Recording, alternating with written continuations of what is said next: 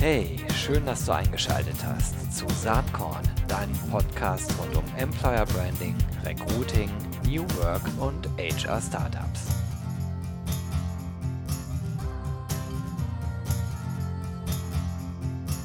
Jo, hallo und herzlich willkommen zu Saatkorn, dem Podcast rund um Employer Branding, Personalmarketing und Recruiting. Ich äh, bin heute hier virtuell verbunden mit Dr. Anina Hering von Indeed. Hi Anina. Hallo Gero. Ich freue mich total, dass du da bist, ähm, denn ich muss schändlicherweise gestehen, dass ich über das Indeed Hiring Lab erst äh, vor ungefähr anderthalb Wochen gestolpert bin, als ihr oder vielleicht sogar du äh, so coole Zahlen, spannende Zahlen rund um das Thema ähm, Einfluss der Coronavirus-Pandemie auf den Arbeitsmarkt äh, veröffentlicht habt bzw. hast. Aber vielleicht, äh, bevor wir da, darauf zu sprechen kommen, stell dich doch einfach mal kurz vor. Ja, vielen Dank, Gero, für die Einladung. Ich ähm, bin Anina Hering, ich bin Economist bei Indeed und als Economist bin ich zuständig für alle deutschsprachigen Arbeitsmarktanalysen, die bei uns ähm, stattfinden. Ich bin jetzt bei, seit knapp drei Jahren bei Indeed und bevor ich bei Indeed angefangen habe, war ich in der Wissenschaft. Ich habe am Max-Planck-Institut für Gesellschaftsforschung zum Thema Arbeitsmarkt promoviert und danach dann bei Indeed durchgestartet. Super, wie, wie lange bist du jetzt schon bei Indeed? Also ich arbeite jetzt seit drei Jahren bei Indeed und ähm, bin da, gehöre da zum Indeed Hiring Lab. Das hast du ja eben erwähnt. Das ist unsere eigene Arbeitsmarktforschungsabteilung ähm, bzw. Institut für Arbeitsmarktforschung. Wir sind ein internationales Team, das heißt, ähm, die meisten meiner Kollegen sitzen in den USA. Dann habe ich aber auch noch ähm, Kollegen in ähm, Kanada, Australien und hier in ähm, Europa habe ich drei Kollegen in London, eine in Paris und ich sitze in Düsseldorf, wenn ich nicht im Homeoffice bin, wie jetzt gerade. Ja, wie die meisten, die sich das gerade anhören, wahrscheinlich genau. sitzen. Ich finde das ganz spannend, auch dass ihr so äh, doch ein recht großes Team seid da in diesem Indeed Hiring Lab. Und wie muss man sich denn da überhaupt die Arbeit vorstellen? Also was ist dein, dein Tagesgeschäft sozusagen? Also wir haben Economists in verschiedenen Ländern und dann haben wir noch ähm, wissenschaftliche Hilfskräfte, die uns unterstützen. Die nennen wir Research Associates. Und ähm, die Economists sind die Experten, die Arbeitsmarktexperten für die einzelnen Länder. Das heißt, ähm, ich bin hauptsächlich für, den, äh, für Deutschland zuständig, mache aber auch ein bisschen Österreich und Schweiz mit dabei und dann insgesamt auch so europäische Analysen, weil man ja kein Land in Europa eigentlich isoliert irgendwie betrachten kann. Und ähm, ja, meine alltägliche Arbeit sieht eigentlich so aus, dass ich primär in, in die Daten reinschaue.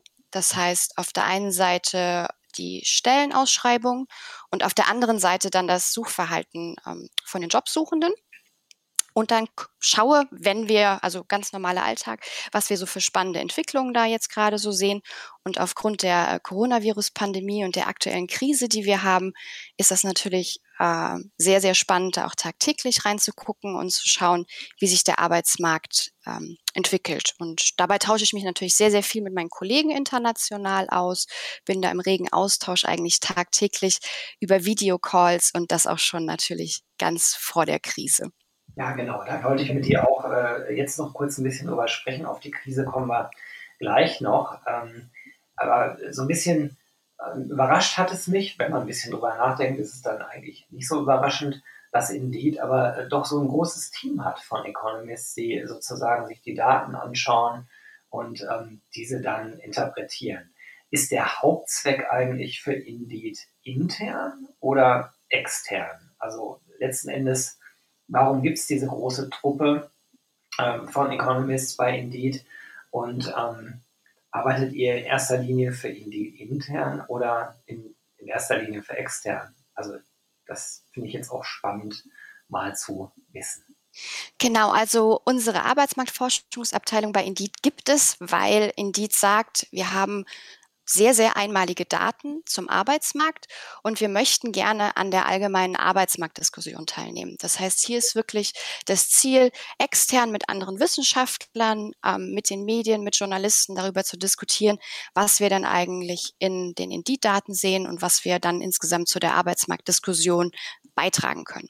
Das mhm. wird natürlich auch intern genutzt. Das heißt, ähm, meine Kollegen, die sich natürlich auch sehr stark dafür interessieren, wie der Arbeitsmarkt sich entwickelt, die freuen sich immer unheimlich, wenn ich neue Zahlen habe, die sie dann selbst nutzen können, um einfach bessere Experten zu werden, aber natürlich auch immer mit ihren Kunden teilen. Ja, klar. Deswegen ist das so eigentlich so eine doppelte Funktion. Äh, primär mache ich die Analysen wirklich, dass die für jeden frei zugänglich sind und ähm, bin auch viel auf Events unterwegs, wo ich erzähle, was ich finde. Aber natürlich wird das auch intern genutzt. Super cool. Also den äh, Link äh, auf das, äh, was Anina so treibt, den findet ihr in den Show Notes äh, zum Podcast. Das kann ich jedem nur empfehlen, da mal reinzuschauen. Da findet ihr spannende Analysen mit äh, spannenden Tabs und Grafiken dazu. sehr, sehr interessant. Jetzt befinden wir uns hier natürlich in einer ganz, ganz besonderen Phase. Corona ist nicht, äh, nicht mehr neu. Wir hocken alle seit vier, fast fünf Wochen im Homeoffice. Und ähm, man kann, glaube ich, so langsam sagen, dass man die Auswirkungen von Corona doch sehr deutlich auch in euren Daten sehen kann. Wie ist das? Genau, also wir beschäftigen uns wirklich hauptsächlich momentan mit der Frage, welche Auswirkungen hat die Coronavirus-Pandemie auf den Arbeitsmarkt? Und wir haben angefangen, einfach Anfang März, als es klar wurde, das ähm, scheint wirklich einen sehr, sehr großen Einfluss auf die globalen Wirtschaften zu haben, auf die globalen Arbeitsmärkte, in unsere Daten reinzugucken und haben überlegt, was können wir denn ähm, für einen Index entwickeln, der uns erzählt, wie denn die Auswirkungen auf den Arbeitsmarkt sind. Und was dabei rausgekommen ist, ist der Indeed Job Index, wo wir uns angucken, wie die Stellenausschreibungen sich über die Zeit verändert haben. Das heißt, wir gucken uns die Zeit vor der Corona-Krise an, starten Anfang Februar und gucken, wie sich das eben jetzt über die Tage und Wochen entwickelt hat. Und ich habe gerade ganz brandneue aktuelle Daten dabei. Die gehen bis zum 24. April. Und wenn wir uns jetzt die Entwicklung dieses Jahr angucken und mit der Entwicklung letztes Jahr angucken, ist die in Deutschland dieses Jahr 22 Prozent niedriger als noch im Vorjahr. Das heißt 22 Prozent weniger Stellenausschreibungen als im letzten Jahr. Mhm. Das sieht man auch an äh, den veröffentlichten Grafiken ganz deutlich. Ihr vergleicht ja äh, in den gleichen Zeiträumen die Jahre 2018, 2019, 2020. Und das ist äh, erwartungsgemäß natürlich, äh, zumindest äh, bei der Grafik, die ich gerade sehe, die aber nur bis zum 22. April geht, ein wirklich erschreckendes Bild. Mhm. genau, und genau, wenn Sie, genau man sieht quasi äh, Mitte März, zu dem Zeitpunkt hat das Robert Koch Institut die Risikostufe ähm, hochgesetzt und äh, die Politik hat mit verschiedenen Maßnahmen begonnen zu reagieren. Das ist auch der Zeitpunkt, wo dann die Stellenanzeigen anfangen, sehr, sehr stark zurückzugehen. Das war eben Mitte März. Bis Ende März ist dann der Rückgang relativ ähm, steil und schnell und seit Anfang April verlangsamt sich das ein bisschen. Das heißt, es ist immer noch rückläufig, ähm, die Entwicklung der Stellenanzeigen, aber es ist langsamer geworden und lässt darauf hoffen, dass wir so ein bisschen die Talsohle der Entwicklung erreicht haben. Aber deswegen gibt es diese wöchentlichen, regelmäßigen Updates, um zu gucken, wie wir uns tatsächlich gerade entwickeln. Was ähm, bei all diesen nicht so schönen Szenario aus einer deutschen Perspektive so ein bisschen erleichternd auf den ersten Blick aussieht, ist, dass wir im internationalen Vergleich äh, sehr, sehr gut eigentlich dastehen. Ähm, ich beziehe mich hier auch nochmal auf eure Statistiken bis zum 22. April, also quasi ähm, die nicht ganz aktuellen Daten, die ja erst morgen veröffentlicht werden. Und da sieht man, dass äh, Deutschland ähm, mit einem äh, Rückgang, ich glaube, das war jetzt hier 16,9 Prozent, 2020 versus 2019, Stichtag 16. April, deutlich besser dasteht als äh, andere Länder wie äh, UK mit 48 Prozent, Spanien 39 Prozent äh, oder den USA 33 Prozent. Wie hat sich das denn entwickelt im Laufe der letzten Woche? Genau, also es ist weiterhin so, ähm, dass wir in Deutschland eine ähm, positivere Situation haben. Wir sind bei ähm, minus 22 Prozent angekommen und das Vereinigte Königreich liegt bei minus 53 Prozent. So einfach mal als Vergleich. Da sieht man schon, dass wir in Deutschland ähm, bisher einfach einen niedrigeren Rückgang der Stellenanzeigen ähm, hatten. Und wir haben natürlich als internationales Team uns auch gefragt, woran liegt das? Also was könnten da Erklärungen sein, weshalb die Unterschiede so groß sind? Und neben der Tatsache, dass äh, die Länder ja zu unterschiedlichen Zeitpunkten mit Maßnahmen begonnen haben, und auch mit ganz verschiedenen Maßnahmen und dass die Länder an sich auch sehr, sehr unterschiedliche ähm, wirtschaftliche Ausgangssituationen vor der Krise hatten, haben wir natürlich einfach mal in unsere Daten reingeguckt und haben dann rausgefunden, dass in Ländern, wo das Potenzial sehr hoch ist, dass Beschäftigte im Homeoffice arbeiten können, weil sie eben Berufe haben, in denen das möglich ist, ähm, und da gehört Deutschland eben dazu. In diesen Ländern ist ähm, der Rückgang der Stellenausschreibungen ähm, wesentlich geringer als jetzt in Ländern wie ähm, UK, wo eben der Anteil der Stellen, an, äh, der, der ähm, Jobs, in denen man im Homeoffice arbeiten kann, nicht ganz so hoch ist.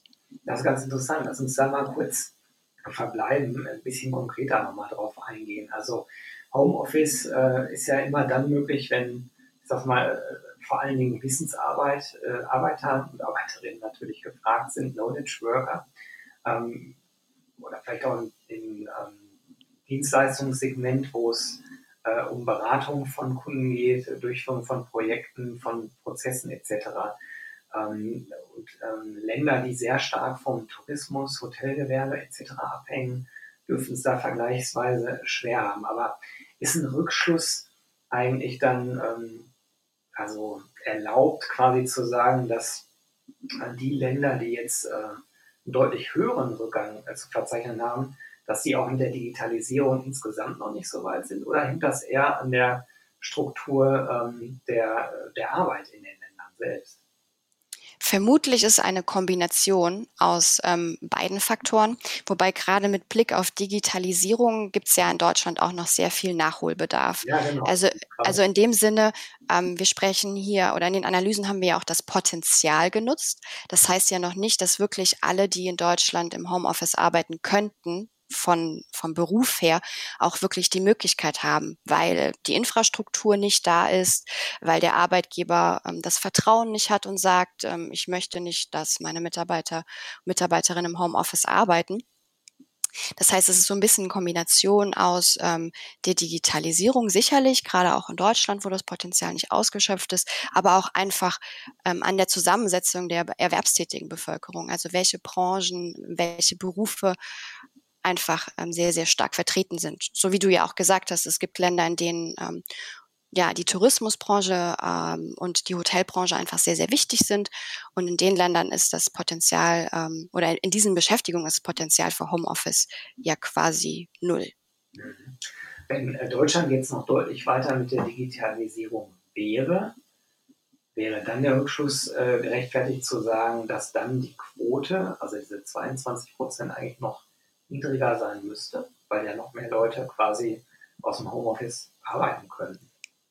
Das ist eine spannende Frage und da habe ich noch ein paar andere Zahlen, die so ein bisschen, glaube ich, helfen, das zu beantworten. Weil wenn wir uns jetzt mal Deutschland anschauen und gucken, in welchen Bereichen ist denn der Rückgang bei den Stellenausschreibungen besonders groß und in welchen ist er nicht so groß. Ich finde, das hilft so ein bisschen bei der Beantwortung weil wir sehen, dass in diesen ja, Wirtschaftsbereichen, die direkt von den Eindämmungsmaßnahmen betroffen sind, also das heißt ähm, Hotel- und Tourismusbranche, aber gerade auch Gastronomie, dass der Rückgang der Stellenausschreibungen am größten ausfällt. Das heißt, ähm, nach den aktuellen Daten ist in der ähm, Hotel- und Tourismusbranche der, ähm, sind, ist die Entwicklung der Stellenausschreibung knapp 42 Prozent niedriger als noch letztes Jahr. Also wir sehen eine wahnsinnig große Einbuße, die hier eigentlich aufgrund der Coronavirus-Pandemie ähm, verzeichnet wurde. Und im Gastronomiebereich liegen wir nah dran bei knapp 40 Prozent. Also wir sehen einen sehr, sehr großer Einfluss, den hier ähm, die Pandemie auf die Entwicklung auf dem Arbeitsmarkt einfach ähm, hat. Wenn man jetzt an das andere Ende der Skala hüpft und da guckt, in welchen Bereichen ist denn ähm, der Rückgang unterdurchschnittlich? Da taucht mit als erstes der Bereich Gesundheits- und Krankenpflege auf. Der ist um fünf Prozent im Vergleich zum Vorjahr zurückgegangen. Und das ist ja jetzt ein ganz klassischer Bereich, in dem kein Homeoffice möglich ist. Also geht, geht einfach nicht, weil der Beruf das nicht mit sich bringt. Und ich finde, das ist ein gutes Beispiel, dass man das, glaube ich, nicht nur auf die Digitalisierung irgendwie konzentrieren darf, sondern einfach gucken muss, in welchen Bereichen ist es denn so, dass ähm, stark Fachkräfte gebraucht werden, aufgrund der demografischen Entwicklung, aufgrund ähm, des Mangels, den wir schon vor der Krise hatten. Und dann geben uns die Zahlen genau diese Antwort, nämlich Ges Gesundheits- und Krankenpflege ist ein Bereich, der war vor der Krise sehr stark gefragt.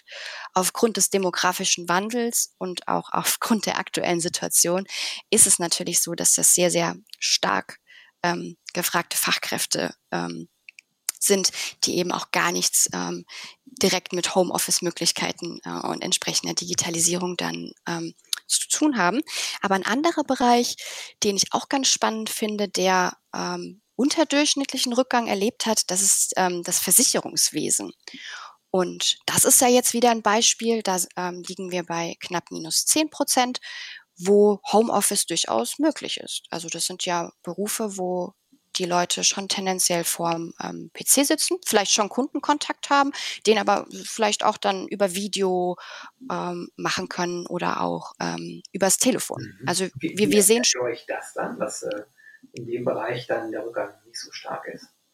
Also es ist ja so, dass es ähm, Wirtschaftsbereiche gibt, die schon immer konjunkturell unabhängiger waren. Also das sind jetzt ähm, ist es Gesundheits- und äh, die Krankenpflege ähm, ist ein ganz, ganz typischer Bereich, der, der sehr, sehr unabhängig, unabhängig davon ist. Wir ja. hatten ja, oder ich hatte ja gerade eben gesagt, dass ähm, das Versicherungswesen zu den Wirtschaftsbereichen gehört, wo die Stellenanzeigen im Vergleich zum Vorjahr nur um minus zehn Prozent zurückgegangen sind. Und dann ist ja so die Frage, okay, warum jetzt der Versicherungsbereich? Und ähm, Personen, die im Versicherungswesen arbeiten, können aufgrund ihrer Tätigkeit ja sehr, sehr gut auch im Homeoffice arbeiten. Kundenkontakte ähm, gibt es natürlich auch, aber können sicherlich einfacher als in anderen Bereichen auch über Telefon oder Video äh, ja darauf quasi verlagert werden. Und eine Überlegung, die ich mir jetzt eben auch, als ich die Daten gesehen habe, gemacht habe, ist, dass ähm, sicherlich jetzt gerade auch viele Leute Zeit darüber haben, ähm, nachzudenken, welche Versicherungen sie denn gerade haben, welche sie vielleicht ändern möchten, möchten oder welche sie ähm, vielleicht auch noch brauchen angefangen über die Hausratversicherung, wo man so viel zu Hause sitzt, über irgendwelche Lebensversicherungen oder Rentenversicherungen, wo man ja in der aktuellen Situation vielleicht dann schon mal eher drüber anfängt nachzudenken als jetzt im Sommerurlaub, wenn man ja. Zeit hat. Das kann ich mir auch vorstellen. Ich kann mir äh, darüber hinaus noch vorstellen, dass äh, dieses ganze Versicherungsthema ähm, vielleicht konjunkturell eine größere Unabhängigkeit hat und äh, der Versicherungsbereich ja vorher auch schon massiv nach Leuten gesucht hat, so dass viele Unternehmen vielleicht auch sagen, wir, wir schreiben weiter aus, die Krise wird irgendwann vorübergehen und ähm, es war ohnehin schon schwierig genug, überhaupt an Leute ranzukommen. Genau, wir haben ja quasi die Auswirkungen, die wir jetzt ähm, bei der Entwicklung der Stellenanzeigen sehen, die trifft natürlich vor allem Bereiche, die jetzt ihre Produkte oder ihre Dienstleistungen eben nicht mehr ähm, so viel ja, an den Mann oder an die Frau bringen können, wie vor der Krise. Genau. Sag mal, ähm, jetzt haben wir viel über die Krise gesprochen. Sehr, sehr spannend, welche Analysen, äh, Analysen ihr daraus ziehen könnt. Ähm, werde ich mir auf jeden Fall weiter anschauen und ähm, auch entsprechend äh, über meine Kanäle darauf hinweisen. Aber macht ihr auch irgendwas Richtung ähm, Zukunftsaussichten, also Prognostik? Das ist ja sozusagen immer ein Rückblick, über den wir gerade sprechen, und dann eine Erklärung dazu. Genau, also wir ähm, machen äh, keine ähm, Prognosen in dem Sinne von, in x Monaten erwarten wir die folgenden Entwicklungen, sondern wir nutzen unsere Echtzeitdaten, weil prinzipiell kann ich in die ähm, Daten wirklich in Echtzeit reingucken, so dass man natürlich auf gewisse Art und Weise sind das Daten ähm, zur Vergangenheit, aber eben doch wirklich sehr, sehr nah an ähm, dem aktuellen Zeitpunkt, so dass ich glaube, dass wir da schon sehr, sehr spannende ähm, Schlussfolgerungen rausziehen können für die aktuelle Entwicklung. Und was wir natürlich immer machen und was auch ähm, zu meiner Aufgabe als Economist dazugehört, ist natürlich zu überlegen, welche Auswirkungen hat das denn und ähm, was lässt sich denn vermutlich erwarten. Aber jetzt konkrete Zahlen zu prognostizieren, da gibt's ja ähm, Arbeitsmarktinstitute, die sich darauf spezialisiert haben, ähm, genauso wie die Bundesagentur für Arbeit, die einfach eher in diese Richtung gehen und dann sagen, wir erwarten, dass sich ähm, Faktor X um Faktor Y ähm, entwickelt. Aber äh, wenn wir nicht ganz so konkret sind, was, was wir jetzt hier nicht sein können, was äh, vermutet ihr denn ähm, sozusagen, wie die Entwicklung sich fortschreiben wird? Äh, ohne das jetzt an konkreten Zahlen festzumachen. Mhm. Aber weil du auch eben sagtest, wir haben eventuell jetzt die Talsohle erreicht. Gut, dann ist die Frage, wie lange wie lang wir auf diesem niedrigen Level bleiben und was passiert dann nur mittelfristig. Ich wünschte, ich könnte dir da die auf jeden Fall 100% stimmende Antwort ähm, zugeben. Aber leider kann ich ja nicht äh, in die Zukunft gucken. Was aber unsere Zahlen so ein bisschen ähm, vermuten lassen, ist natürlich ähm, bereits jetzt, dass das sehr, sehr stark von den, ähm, der Entwicklung der Eindämmungsmaßnahmen abhängen wird. Das heißt, es sind sehr, sehr viele Unbekannte, die wir gerade haben. Also wir wissen nicht, wie lange die ähm, Maßnahmen anhalten, ähm, ob vielleicht Maßnahmen nochmal ähm, ähm, neu dazukommen, ähm, wie lange die ganze Situation äh, einfach anhalten wird. Und was ja dann noch als weiterer unbekannter Faktor dazu kommt, ist, ähm, wenn wir jetzt annehmen, in Deutschland bekommen wir die Situation ähm, gut unter Kontrolle und äh, viele Lebensbereiche gehen wieder in Richtung einer Normalität zurück, ist ja so, dass Deutschland ähm, sehr, sehr enge Handelsbeziehungen hat. Wir sind Exportweltmeister und hängen natürlich auch sehr, sehr stark dann von den ähm, Entwicklungen in Europa, aber auch global ab. Und hier ist einfach nochmal hm, zusätzliche Unsicherheit, wie sich da die Dinge auch entwickeln werden, so dass wir bei der aktuellen Situation, die ja sehr neu ist und die wir in der Vergangenheit noch nie hatten, wirklich gar nicht sagen können, oder ich zumindest gar nicht sagen kann, ich erwarte jetzt, dass die Stellenanzeigen noch so und so lange sich so weiterentwickeln und dann ähm, vielleicht nochmal schlechter oder besser werden. Ich glaube, hier ist es einfach ganz wichtig, dass wir immer auf die aktuellen Zahlen gucken und so schauen, welche Trends wir sehen. Und momentan sehen wir ja diese Talsohle, das Ganze verlangsamt sich. Und dann müssen wir eben gucken in den kommenden Wochen und Monaten, wenn dann auch die globalen Entwicklungen dazukommen, ob es ähm, einige Bereiche vielleicht gibt, in denen wir dann so nachgelagerte Effekte haben, weil eben dann ähm, Materialien aus dem Ausland fehlen oder auch umgekehrt ist in einigen Bereichen vielleicht auch schon wieder schneller bergauf geht, weil doch äh, Maßnahmen dann doch nicht so gravierend für das Geschäft gewesen sind, wie man vielleicht zu Beginn gedacht hat. Finde ich total wichtig, was du eben gesagt hast, ähm, denn dieser Beleg sozusagen auf äh, die international unterschiedlichen Auswirkungen, äh, wenn man als Deutscher oder aus Deutschland heraus darauf guckt, dann ist man im ersten Moment ja erleichtert, ich glaube, insgesamt ist das äh, eine etwas sehr kurzfristige Perspektive, denn wie du richtig sagst, wir hängen halt sehr, sehr stark, vielleicht sogar stärker als andere Länder, die auf den ersten Blick jetzt hier schlechter dastehen, von allen anderen ab als Exportweltmeister. Von daher, das äh, war ein Punkt, den ich unbedingt nochmal machen wollte. Äh, sollte man nicht froh locken. Äh, man kann äh, kurzfristig sagen, schön, dass, dass wir nicht in einer ganz so gravierenden Situation sind, aber indirekt hängen wir halt äh, mit dran. Ne? Das muss man einfach so sehen. Genau, also ähm, wir sollten alle daran zusammenarbeiten, dass ja. es überall einfach sich wieder positiv entwickelt. Ähm, und dann geht es äh, nicht nur mit dem deutschen Arbeitsmarkt wieder bergauf, sondern auch mit den Arbeitsmärkten in anderen Ländern. Ja, sehr spannend. Also ähm, diese ganze Corona-Analyse äh, ist spannend, aber ähm, dadurch bin ich halt auf äh, das Indeed Hiring Lab aufmerksam geworden. Aber ich glaube, auch ganz äh, unabhängig von Corona lohnt sich total, sich mit diesen Zahlen auseinanderzusetzen. Vielleicht kannst du ja dazu noch mal ein bisschen was sagen. Wo bekommt ihr eure ganzen Zahlen her? Das hängt natürlich eng am Indeed-Geschäftsmodell, aber vielleicht kannst du es den äh, Hörerinnen und Hörern noch mal ein bisschen erläutern, warum gerade ihr so gutes Zahlenmaterial habt. Genau, also für diese ganzen Zahlen jetzt gerade zur Entwicklung der Stellenausschreibung nutze ich Indeed-Daten.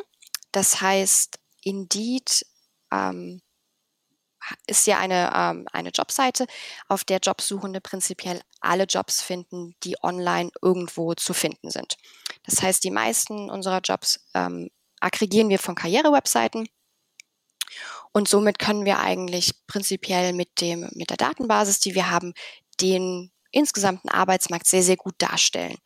Und damit sind unsere Daten schon ein sehr, sehr toller Datenschatz, den wir eben für diese wissenschaftlichen Zwecke äh, super gut nutzen können und ähm, wo, glaube ich, auch Leute in der Wissenschaft ein bisschen neidisch manchmal darauf gucken, mit was für tollen Daten ich eigentlich so arbeiten kann. Und ähm, zu diesen Stellenausschreibungen haben wir eben alle Informationen. Das heißt, wir wissen, was für eine Stelle gesucht wird und wo die Stelle gesucht wird. Das heißt, in welchem Ort. Wir können natürlich auch in die Stellenbeschreibung reingucken und können schauen ähm, darüber hinaus, was für Besonderheiten jetzt bei der Stelle gefordert sind, ähm, vielleicht auch welche Benefits angeboten werden. Das sind so Dinge, die ich mir viel auch in der Vergangenheit ähm, vor der Krise angeschaut habe. Und natürlich auch, wie lange die Stellen ausgeschrieben sind. Das heißt, sind das Stellen, die schneller besetzt werden oder Stellen, die vielleicht nicht ganz so schnell besetzt werden. Und das Spannende ist, dass wir bei Indeed eben nicht nur diese eine Seite des Arbeitsmarktes uns anschauen können, sondern eben auch die Seite der Jobsuchenden. Das heißt, wenn ein Jobsuchender, also wenn du irgendwie, Gero, demnächst dann doch mal nach einem Job suchst und dann auf Indeed gehst, ähm, kann ich eben analysieren, was du in das Suchfeld eingegeben hast. Das heißt, was für einen Job du gesucht hast und wo du den Job gesucht hast, was du angeklickt hast, ähm, wie lange du so unterwegs warst, ähm, zu welcher Tageszeit du nach Jobs gesucht hast, äh, zu welchem Wochentag. Also all diese Informationen, die ich als Meta-Informationen bezeichnen würde, die nutze ich auch für meine Analysen. Hm, sehr spannend als Agenturgeschäftsführer äh, würde ich jetzt natürlich direkt sagen, die Zahlen hätte ich auch alle gerne. Äh, und da geht auch die nächste Frage hin. Stellt ihr eigentlich äh, Partnern solche Zahlen oder Zugriff auf äh, Segmente eurer Zahlenbasis zur Verfügung oder nicht? Also tatsächlich haben wir bei Indeed ein Tool, das ähm, heißt Indeed Hiring Insights. Und das stellen wir unseren Kunden kostenfrei zur Verfügung. Das heißt, ähm, das ist ein Tool, wo man dann eben schauen kann, okay, ich habe ähm, die Stelle als ähm, Krankenschwester und ähm, ich möchte jetzt mal lernen, wie denn die Jobsuchenden suchen, wenn sie im Allgemeinen auf einen Job für eine Krankenschwester geklickt haben. Das heißt, dann sieht man eben, welche Suchbegriffe die Leute angegeben haben. Man kann auch dann für einzelne Orte schauen, welche Wettbewerber habe ich denn eigentlich, die auch in dem Ort jetzt gerade versuchen, Krankenschwestern zu akquirieren. Und das eben kann ich auch für Softwareentwicklerinnen machen oder ähm, natürlich auch entsprechend für Softwareentwickler oder Krankenpfleger. Ähm, und das ist natürlich ein ganz, ganz hilfreiches Tool und ähm, zeigt auch so ein bisschen, wie datengetrieben wir dann auch insgesamt im ganzen Unternehmen sind um das Beste ähm, für unsere Kunden daraus zu ziehen, aber eben auch dann insgesamt spannende Daten zu haben, die wir dann auch so schön bei ähm, Events oder auch hier ähm, Situationen wie dem Podcast ähm, kommunizieren können. Okay, das ist mega spannend, äh, Anina, was du alles zu erzählen hast. Ich kann mir gut vorstellen, dass wir irgendwann zu einem anderen Zeitpunkt vielleicht nochmal eine Zweitauflage des Gesprächs machen. Und an dieser Stelle sage ich erstmal ganz, ganz herzlichen Dank für deine Insights. Äh, war total spannend. Und ja, Leute, die ihr das jetzt anhört, schaut wirklich mal ähm, beim Indeed Hiring Lab und den entsprechenden Analysen vorbei. Das ist wirklich sehr interessant. Anina, herzlichen Dank. Danke dir, Gero. Hat viel Spaß gemacht. Ja, fand ich auch. Bis bald mal. Tschüss. Ciao.